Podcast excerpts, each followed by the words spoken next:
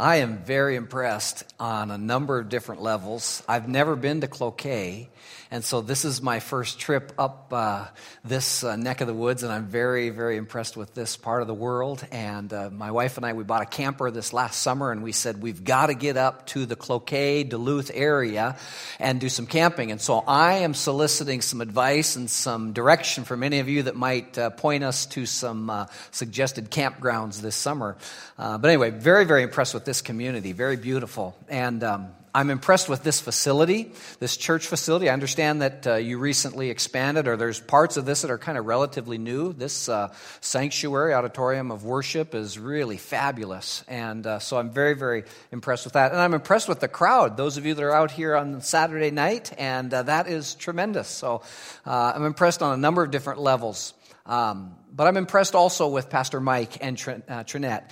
Um, I, uh, I, I met Mike, Pastor Mike, about uh, two months ago. We had an event at North Central University where we invited pastors from our district to come in, and uh, Mike and Trinette were there and uh, had an opportunity to meet him and interact with him. And uh, that's what created the opportunity for me to be with you tonight as he was looking for someone who might preach in his place. And so it's an incredible honor, and I don't take it lightly at all to stand where your pastor stands week after week to share God's word Word. And um, uh, God is going to help us along the way, and I think is going to give uh, us something encouraging uh, tonight. As Pastor Larry mentioned, I graduated from North Central University and was a pastor for about 30 years, a youth pastor, associate pastor. Uh, uh, lead pastor in La Crosse, Wisconsin for 12 years, and then was lead pastor in Bismarck, North Dakota for nine years and all along the way, just very, very passionate about the local church. And now I'm in, an op- I'm in a place where we're training up the next generation of men and women going into vocational ministry. North Central, as many of you know, is a university that uh, any student going into basically any field can go, and we're not just a Bible college anymore. But that part of the school, the Bible college part of it, that's the part that I'm still involved in, and uh, training up missionaries and Bible theology students and those going into youth ministry ministry, children's ministry, pastoral studies. And so that field is uh, where I get an opportunity to shape and mold young lives. But because of my position, because of what I'm able to do at North Central, this is my third year, it, it, it, I say it this way to my pastor friends I work Monday through Friday and I've got the weekends off. So if ever you need somebody to help you while you're uh, out doing a missions trip or on vacation, I'd sure love to help in any way I can. So it's a, it's a real thrill. My heart um, and my pastoral experience in, the, in what I've done for 30 years lends itself to relationships, lends itself to uh, preaching out of and preaching into relationships. And so when I come to a community like this, uh, I said, uh, this is the first time I've come to Cloquet, so I don't know anybody in Cloquet. You are the first people I've met uh, uh, in terms of who lives in Cloquet. And I want to tell you, I think the people of Cloquet are the friendliest people on the planet because you've given me a great first impression. Yeah. But that's so it's really great to, to travel to different churches. Uh, but the challenge for me as a pastor, as a preacher, as I bring God's word, is it takes me a while to kind of figure out uh, who you are, and in light of who you are and your culture and uh, and where your pastor has been preaching, it, it takes a while for me to kind of get a bearing on God's spirit and where He wants to take the message tonight. And so, uh, with the Lord's help, I feel like there's something very, very beneficial that I'm able to give to you tonight in terms of encouragement in God's Word. I know that you've been in the uh, Sermon on the Mount. Is that correct? You've been working through the Sermon on the Mount. And so uh, I'm not going to necessarily, pr- I want to take you to uh, Matthew chapter 7, if you have your Bibles. And uh, I want to read a couple of different sections of Scripture from the Sermon on the Mount. I think that these are Scriptures perhaps that ha- Pastor Mike hasn't preached on yet. But I want to, I want to read a couple of uh, sections from Matthew 7 and, um, and, and, then, and that's kind of a preface for what I want to move into in terms of the topic that I want to bring to you this evening. So, actually, if you'll go to Matthew, and I would really actually like to start in chapter 6, starting in verse 25. So, if you have your Bible there, open it up. And uh, I want to read starting in verse 25. And here's what Jesus is saying in this most famous message that he preached that we now call the Sermon on the Mount. Verse 25, therefore I tell you, do not worry about your life, what you will eat or drink, or about your body, what you will wear. Is not life more important than food, the body more important than clothes? Look at the birds of the air. They do not sow or reap or store away in barns, and yet your heavenly Father feeds them. Are you not more valuable than they are? Who of you, by worrying, can add a single hour to his life? Verse 28. And why do you worry about your clothes? See how the lilies of the field grow. They do not labor or spin. Yet I tell you that not even Solomon in all of his splendor was dressed like one of these. If that's how God clothes the grass of the field, which is here today and tomorrow is thrown into the fire, will he not much more clothe you, O you of little faith? So do not worry, saying, What shall we eat, or what shall we drink, or what shall we wear? For the pagans run after all of these things, and your heavenly Father knows that you need them. But seek first his kingdom and his righteousness, and all these things will be given to you as well. Therefore, do not worry about tomorrow for tomorrow will worry about itself. Each day has enough trouble of its own.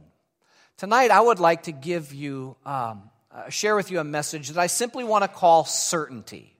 Certainty. And this word is powerful to me because we live in a time that is very uncertain. In this 21st century, it's not unlike every other era of time. There's always been a sense of uncertainty for human beings living on this planet. But it just seems like the uncertainty of our day seems to be ramped up to new levels. And so there's this incredible sense of uncertainty about life. And Jesus says each day has enough trouble of its own. It was Jesus' way of saying, hey, life is going to have plenty of uncertainty.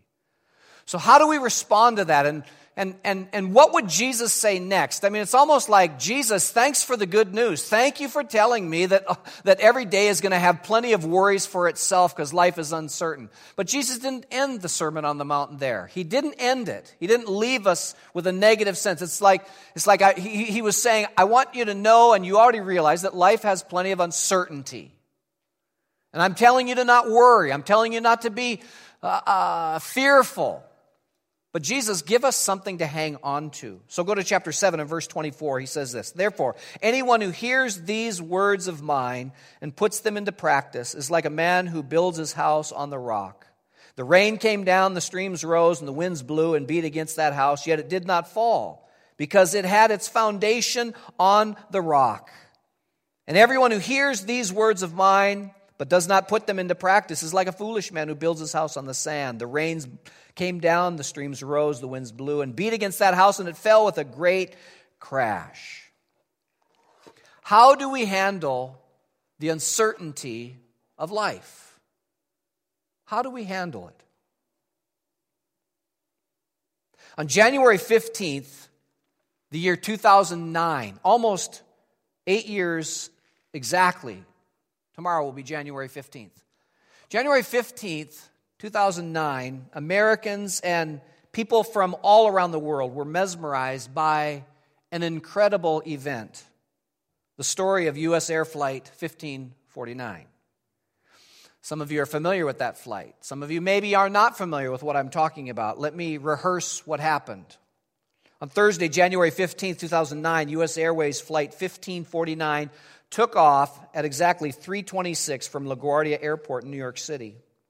Less than a minute later, Chief Pilot Chesley Sullenberger reported a double bird strike that caused engine failure in both of the plane's jet engines, requiring a quick return to New York's LaGuardia Airport. Sullenberger quickly was told to divert to the airport in Teterboro, New Jersey. Pilot Sullenberger calculated that the jet couldn't even make it to Teterboro, and he prepared for an emergency landing on the Hudson River. The plane splashed into the water just off 48th Street in Midtown Manhattan, where many, many people would have observed it. After staying afloat on the wings the aircraft for several minutes, all 155 passengers were transported safely by ferries and by the U.S. Coast Guard. It's a fascinating story, isn't it? It's a fascinating story, especially uh, in recent weeks and months, because this story has reemerged uh, into the scene uh, because of the Hollywood film entitled Sully. I don't know if you've seen that, but over the past over the Christmas break, my wife and I uh, watched the movie and rehearsed once again what took place. And the movie gives us a little bit more of the backstory of what what led up to the incident and how the incident kind of transpired. But the movie really details mostly about what happened after the incident when there was a, an investigation that was uh, set forth that sought to find out did Sully make the right decision? Did he make the right decision? well, I want you to imagine being one of those passengers. Uh, imagine what it would have been. Because the question is what was the key to the survival of all 155 people on that plane? They were all dealing with a heightened sense of incredible uncertainty when out of their windows they see that the engines are on fire and they feel the effect of a loss of power. Perhaps you are like me. When I fly, I fly with fear. I'm not a good flyer. I fly with medication. Literally, I fly with medication because I'm an Assemblies of God minister and I can't drink. but I have, I have, uh, I have claustrophobia and I have a difficulty with turbulence. And so I literally, I travel with medication. I probably would have flipped out had I been on that flight. But just think about being on that flight, feeling the sudden loss of power, seeing the engines on fire and experiencing what they experienced.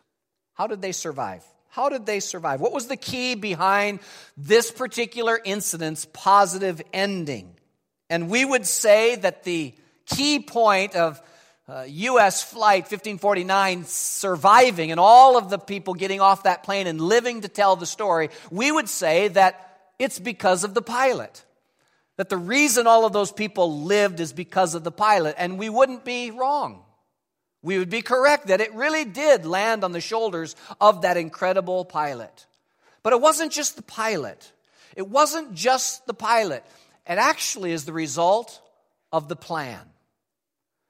The plan. You think about all the training and all the preparation and all the education and all the years of experience, and uh, anyone who knows anything about flying, there are plans that are put into place. There's a flight plan, there's checks and, and navigation plans, and there's uh, emergency plans, and all of that. And pilots and, and, and personnel are trained to the plan. The point that I want to bring out tonight is in light of all the uncertainties that we deal with, and from time to time, we face crisis. And from time to time, we face things that hit us out of the blue. How do we respond to those things? How can we walk from church tonight in the midst of a lot of uncertainty in our world today? And perhaps you have personal uncertainties. You're here tonight and you're wrestling, not knowing if your job is going to carry you through this week, or if you're going to have a job later next month or there's the uncertainty of health in your life or in a loved one's life, and there's, there's personal uncertainties. We think that it all rests upon us like, like a pilot, that it all rests on us, that we, as the pilot of our life, have to get it right. Let me just suggest to you that the weight of survival was not just on Sully, but it was more fundamental on the training, on the plan on all that he had invested his life into, that when the time of crisis came, the plan was followed.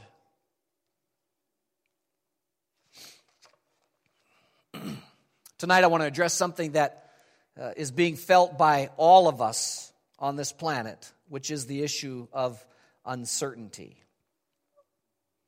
Today, the uncertainties of life have a way of rattling all of us from time to time. But God wants you to be someone like Sullenberger, who's able to respond to the crisis, who's able to respond to the crisis with confidence because you have been trained by the plan. And what is the plan? You're probably familiar with the passage in Jeremiah 29 where God, through the prophet, says this For I know the plans that I have for you, declares the Lord. Plans to prosper you, not to harm you, plans to give you a hope and a future. Then you will call on me, and I will and you will pray to me, and I will listen. You will seek me and find me when you seek me with all of your heart, and I will be found by you. See, there's a plan that God wants us to follow. And that plan gives us a sense of certainty in a time where there seems to be a lot of uncertainty.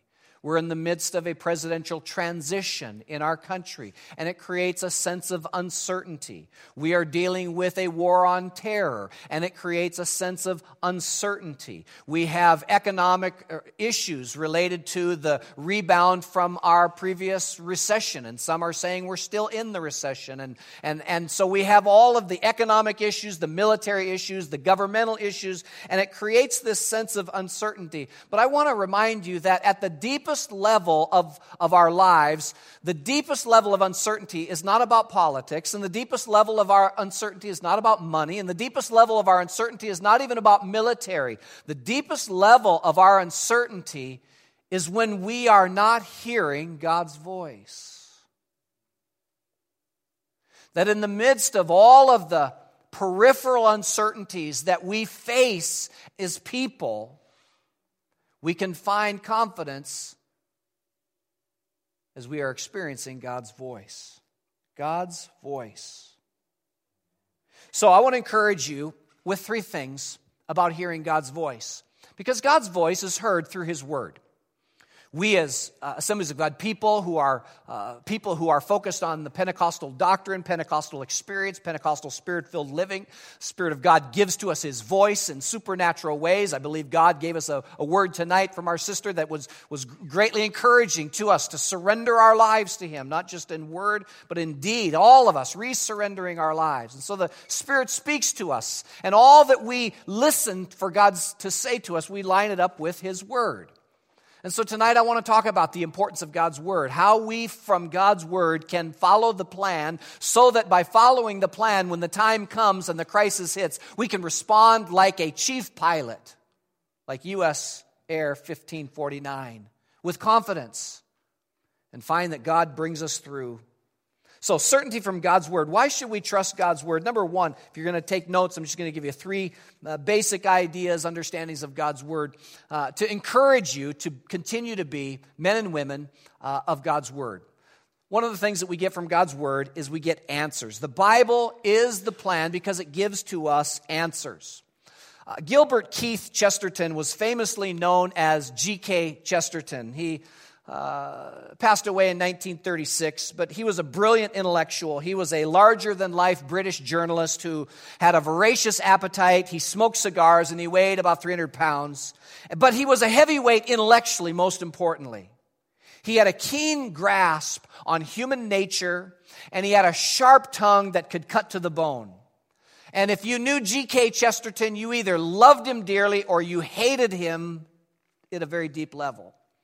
On one occasion, an individual asked him and said, Chesterton, uh, I would like to know this that if you were stranded on a deserted island in the Pacific, I would like to know what one book you would want to make sure that you had. If you could only have one book with you, what book would you have? And this young reporter was, was he, even before Chesterton could answer, the young reporter basically said, I bet you're going to say that you'd want to have the Bible with you because he knew that Chesterton was a religious man. And Chesterton said, actually, no, that's not the book that I would want. If I only had one book on a deserted island in the Pacific, I don't want the Bible. Oh, then I bet because you are a literary uh, individual, you love literature, you probably want the works of Shakespeare on that deserted island. And Chesterton said, No, I, I wouldn't want the works of Shakespeare. Well, what one book would you want if you were on a deserted island in the Pacific? And Chesterton said, Actually, if I was on a deserted island and I could only have one book, I would want the book that is entitled How to Build a Ship. What's the point? The point is that in times of uncertainty, no one cares about philosophy. What we're interested in is how to. How to. That's why in, in today's world at Barnes and Noble and other bookstores, the most popular books that are being sold today are self-help books, books that explain how to. Probably the most popular section of Barnes and Noble or whatever bookstore is the dummy books, you know? Dumb, you know, whatever for, you know, explaining to us plain and ordinary people how to do what we're struggling to get done. And in our pain and in our uncertainty and in our troubles, we want to know steps one, two, three of how to get out of this mess that I'm in. How do I land this plane? And unfortunately, ironically, this is exactly why some people never read the Bible. Uh, and many who have tried to read the Bible, this is why they don't get hooked on the Bible. People who have never read the Bible often read it because they assume that the Bible is just theory, dry theology, and history. And those who've tried to read the Bible but have never got infected by the Bible, they chalk their failed attempt to get into the Bible as a legitimate proof that the Bible is just too hard to understand and it's too theological and it's not practical in any way, shape, or form. The truth is, the Bible is the ultimate how to build a ship manual.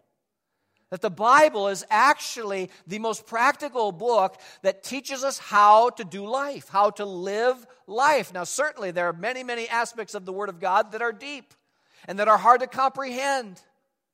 But it's in the lifetime journey of reading the Scripture and absorbing a little bit more every time you journey through the scripture that God begins and God continues to build this understanding and this depth of, uh, of resilience when you find yourself on a plane that is in trouble. So I want to encourage you that the Bible is worth reading. Uh, I did a little bit of uh, uh, snooping on this church before coming this week and got on your website. And uh, wow, I'm blown away by all the different studies that you have available men's studies, women's studies, Bible studies, small groups, foundation class that Pastor Mike teaches, learn about the doctrines of the assemblies of God, the, the, the, values, the core values of this church. And I just want to commend Pastor Mike and Trinette and the staff and you as a people. You're committed to God's word. And uh, I just want to say, good job. Keep up with it because God's Word is what gives to us the answers that we need to life. Every experience that we have in life, the Bible may not speak to every specific aspect or specific nature of what you're going through, but the Bible's principles and the truths of God's Word speaks to every life condition to the human experience. And so as you ramp up again in January. I've ramped up again. I've made a commitment. I, I came to Christ as a 15 year old kid out of a mainline denominational church. I grew up with a healthy God consciousness. I believed in Jesus. I believed in God. I wanted to follow God, but I didn't have a personal relationship with Him. But when I was 15, I was in, invited to uh, invite Christ into my life, and I did. And they said, You should go home and start reading the New Testament. I did, and the Word of God became alive to me. I couldn't put it down. I had literally become born again. The Spirit of God entered into my life, and, and, and, and from my head knowledge of belief, it got into my heart and my soul. And from that year, summer of 1979, I've read the Bible cover to cover every year. Some years I've read it more than one time through. Why do I, why do I have a voracious appetite for God's Word? Well, first of all, I believe, I, I, actually, I feel as though I got a late start. compared to many of your children as you raise them in the church and you raise them in a church and in ministries that are emphasizing God's word. I kind of had a late start. And I knew I had a call of God on my life for vocational ministry. And so I knew that I had to catch up and I had to get, the, I had to get God's word in my life. Now, I've pastored for 30 years and I'm 52 years old. I'll be 53 in February, and I still have that awareness that I need to continue to read and reread and study God's Word because the answers that I am going to need six months from now are not going to come from the Wall Street Journal, even though it's not bad to read the Wall Street Journal. But the answers, the deep answers to what I may have to go through in life, are not going to come from the things of this world. They're going to come from the mind of God that is given to us in the scriptures. Psalm 119, 105 says, Your word is a lamp to my feet and a light for my path. Think of it lamps and lights are the most practical thing a person needs in a time of uncertainty. The illumination of truth when you don't know what to do, when you are facing the impossibility, the illumination of truth. This is what Jesus was referring to when he was saying that if you'll do what I say, you will build your life on a rock. But it's hard to build on a rock when we don't have an appreciation and a hunger for what he's said as it's recorded in the scriptures. So, the first thing that I want to encourage you towards God's word is that it gives us answers. The second thing that the word of God gives to us is that it creates proper alignment in our life. Psalm 61 1 says this Hear my cry, O God, listen to my prayer. From the ends of the earth I call you. I call as my heart grows faint. Lead me to the rock that is higher than I. For automobile, for automobile alignment, we're talking about making sure that those four tires are pointed in the right direction, the same direction. That if you hit enough bumps and you drive over enough curbs or you hit enough potholes, one of those wheels gets out of alignment. And what do you have? You have a car that pulls. And well, that's, that's the way of life. Our life pulls. We get pulled to the left, we get pulled to the right because we lose alignment with the ways of the Lord. And if we get pulled too far out of alignment, we have a hard time getting back on the, on the road. We have a hard time getting back on track. Admiral Richard Byrd is a man who wrote a book in, in uh, 1938, and he entitled his book Alone. And uh, it's the story of an experience that he had in the South Pole when he decided that he would uh, take an adventure to the South Pole and he would live by himself in a small cabin by himself for about six months. And uh, what he experienced was uh, aloneness, certainly, solitary loneness. And uh, in the South Pole, he was experiencing incredibly intense weather. Uh, 40, 50, 60 below, constant, uh, you know, freezing temperatures. And uh, one day, he, after being cooped up in the cabin for days on end, he was feeling like he was going to go stir crazy. He decided that he'd venture outside to get some fresh air. And so he bundled up as much as he could, just as warmly as he possibly could. He opened the door and he stepped outside and he realized that it wasn't just the frigid temperatures that he'd have to deal with, but it was also this incredible fierce wind, uh, along with this heavy blanket of snow that was falling. So he walked out of the cabin and walked about 20 yards, and then he turned around and he noticed that he wasn't leaving any tracks because it was snowing that much that when he would pick up his feet, the snow would just fill that hole that his boots had made. Well, he continued on just a little bit further, and then he thought, hmm, how foolish would it be if I got lost and couldn't find the cabin? And so he turned around, and as he turned around, he saw nothing a complete whiteout. Now, it's been said that the true measure of an individual is what they do and how they react when they're panicked. And Byrd had to realize Slow down, don't panic. But he didn't see the cabin. And he didn't want to make a bad decision.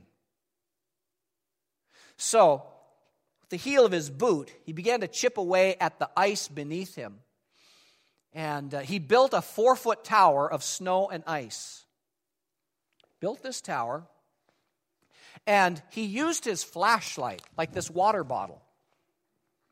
And uh, He's turning around. He can't see the cabin, and he doesn't know is it over here? Is it over here? Is it over here? So rather than just wander off, he, he built this four foot ice uh, pillar, took his flashlight, and he pointed it in a direction, using it kind of as an arrow,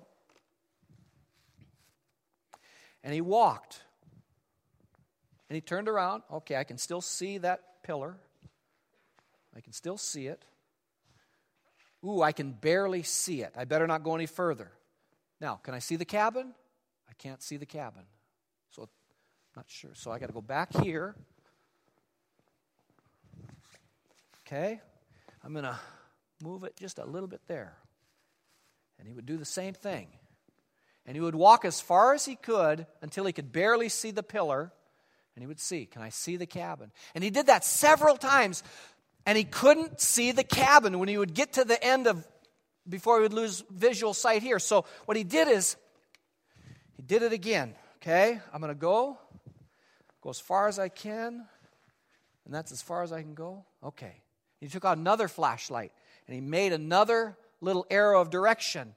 And from here, he went a little, and he built another uh, tower of, of ice and went as far as he could to, he could barely see it, couldn't see the cabin. From here, he turned. He did this enough times to where finally he went as far as he could and he saw the cabin. He was able to get back. How was he able to find that cabin in that whiteout? He had a reference point. He had a point of reference from which to find his way back to home. Now, my question to you, in light of that illustration, is what is your reference point? What is that thing, that person, that place, that truth, that source of unchangeable reality that you are anchored to that gets you through the whiteout of life? When you don't know where to turn, when you don't know what to do, when you don't know who to call on. The psalmist had it right. Psalm 61, let me read it again. Hear my cry, O God, listen to my prayer. From the ends of the earth I call to you. I call as my heart grows faint. Lead me to the rock that is higher than I. What is that safe reference point that never changes, that never moves? It's God's Word. It's God's Word. But we often get our eyes off of God's Word. And we get beyond sight of God's Word, thinking that we can trust something else. And the result is that we lose our moral alignment. And don't we see that in our world today? We've left God's Word in the dust, and, and, and, and we have this upside down concept of right and wrong. And it's the fulfillment of Isaiah 5.20, where the prophet says, Woe to those who call evil good, good evil, those who call light darkness and darkness light, and those who call sweet, good, sweet bitter, and those that call bitter sweet. We lose our, we've lost our moral alignment. We lose our integrity alignment. And we justify the, the, the, the ends, we justify the means by the ends, and, and, and we, have our, we have our unethical decisions. We have all kinds of misalignment in our lives. So I want to encourage you God's Word, God's Word is that, is that pillar of ice that leads us to that place of safety where God wants us to find him. And the last thing is this certainty from God's word. The Bible is an anchor. The Bible is an anchor for us. Michael Plant was a well known sailor and an adventurer. It had always been his dream, though, to sail around the world solo in a sailboat. And he had a boat, and the boat uh, he named the Coyote. And so, uh, armed with lots of experience on the sea and lots of expertise, he had, uh, at that point in time, had the best technology on board his, uh, his vessel. And so, with all of that, he sailed off in an attempt to sail around the world all by himself. And no one was really nervous about the expedition because, again, Michael Plant had lots of experience. He had lots of expertise. He had, uh, he had a satellite communication system on board. And so there really wasn't any worry about him. But there were several days that went on end where he had not given provided radio contact. And again, no one was really worried because, uh, again, he had experience, had expertise, had all the technology. But several days turned into a couple of weeks. And finally, the family decided we need to uh, request an official search for our loved one. Plant was never found. His boat, though, the coyote, was found. But it was found in a peculiar position. It was found upside down. Now, an upside down sailboat is really quite unknown because sailboats are built so that even if they are flipped over, they will right themselves because of the weight, the, the, the, the, ballast, the weight on that keel underneath the hull. It will always right itself. But what they discovered when they found the coyote is that the keel was no longer attached. And without the keel, without enough weight below the water line, the coyote was vulnerable to any sizable wave or storm. And that's exactly what must have happened. It, it, it must have detached without Plant even knowing because Plant had enough technology to give an SOS signal without any delay, and he could have pulled a, a simple cord and it would have inflated the rubber raft. What they found on the Coyote was the rubber raft not deployed. Here's the point without enough anchoring weight below the waterline of our lives, uncertainty capsizes us.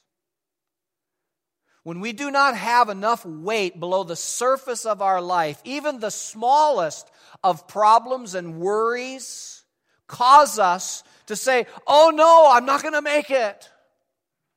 But on the contrary, when we invest ourselves into God's Word, when we invest our time and our attention and our energy in what God says, and His Word is eternal, from eternal past to eternal future, what we're doing is we're adding more and more weight below the surface of our life. The problem, though, is that we become enamored by everything above the surface of life. And we begin to trust the car that we drive. We begin to trust the paycheck that we get. We get, begin to trust and we begin to live for all the things above the surface of our life. And then something happens. And we hadn't been investing in weightier things like God's Word, like God's people, our, our morality, our integrity. You see, when we have an anchored weight in God's Word and we go through uncertainties, we are able to say, God's with us. When we have enough weight below the surface of life, and it doesn't, you can have a great car, you can live in a great neighborhood, you can have all the things that this world gives. Those things are not wrong. It's just when we trust those things to get us through life. So, whether you have a lot or you have a little, that's not the point. The point is, what's below the surface? Do you have something weighty enough that causes you that when you're, the things of this world are threatened, you're able to say, you know what? God's with me. God's with us. It might be tough, but I can't wait to see how God's going to get us through this. So I'll close with this. Psalm 119, verse 89 says, Your word, O Lord, is eternal. It stands firm to the heavens. Jesus said in John 6 63, The words I speak, they are spirit, they are life. Psalm 107, verse 20, God sent forth his word and healed them and rescued them. And the very familiar passage in Isaiah 55, For my thoughts are not your thoughts, neither your ways my ways, declares the Lord. As the heavens are higher than the earth, so my ways are higher than your ways, my thoughts higher than your thoughts. As the rain and the snow come down from heaven and do not return without watering the earth and making it bud and flourish, so that it yields seed for the sower and bread for the eater, so is my word that goes from my mouth. It will not return to me empty, but will accomplish what I desire, and it will achieve the purpose or the plan for which I sent it. CBS News correspondent Bob Orr said of the U.S. Air 1549 incident, quote, he said this, it had all the earmarks of being a real heroic job done by the pilot, unquote. This in spite of the fact that fellow pilots weren't surprised at all about Sullenberger's decisive action under such incredible pressure. They weren't surprised that he succeeded in doing what he did. Why?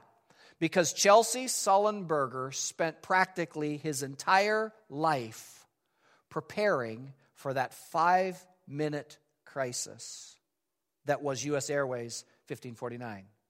He received his pilot's license at 14. He flew fighter jets in the Air Force. He was an investigator to disasters in, uh, uh, in uh, plane disasters. He had mastered gliding flying, and he even had studied the psychology of what happens in the cockpit when a crew has a crisis. So, with all of that training, when the ultimate test came his way on that descent into the Hudson River, Sullenberger spoke into the intercom only one time and with great calm and confidence, he simply said to the passengers, Brace for impact. So, as I close tonight, the uncertainties of your life, I don't know what they are. As I mentioned, I'm meeting the people of Cloquet and Good Hope Church for the very first time, so I don't know anything about you. But I know that God has a way of even causing a guest speaker to say some things and to present a message that almost makes maybe you feel like I'm reading your mail. I don't know. But I know enough about life and I know enough about what's happening in our world today that there's a lot of uncertainty. But I want to point you to the anchor I want to point you to the alignment. I want to point you to the plan that has been made, that is in God's Word, and His plan is good and it's hopeful. And He's here to encourage you. Would you bow your heads, close your eyes?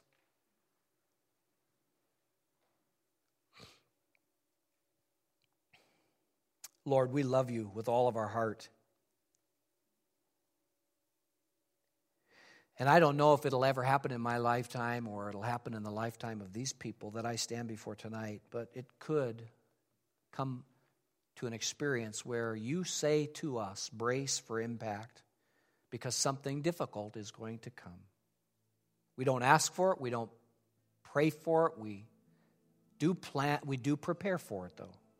We prepare for it by offering our hearts to you, by offering our spirit to you, by offering our life, and by offering our commitment to be people of your word, reading it, studying it, knowing that it's from your word that we will survive whatever it is that we have to deal with in this life. Thank you, Lord. As the scripture says, in our hearts we plan our course, but the Lord establishes our steps. I pray tonight for people, whether young or old, men or women.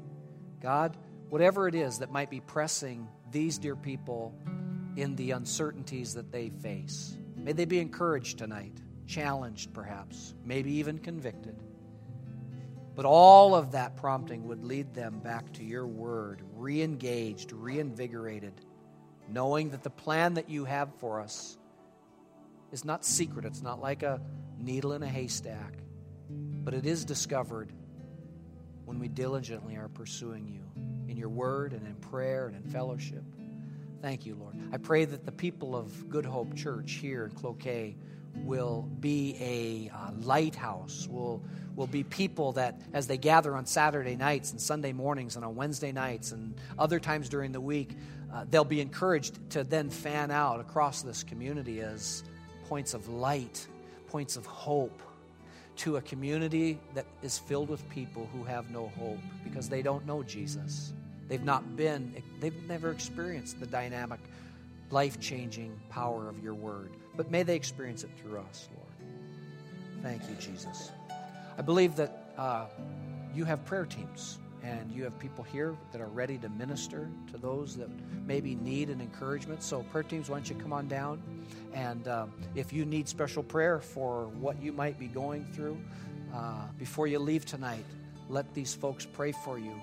I will continue to pray for you long after I leave tomorrow after services. So appreciate the opportunity to minister to you. May you be blessed, may you be encouraged, and may you be anchored in the certainty of God's plan and His hope for your life. God bless you.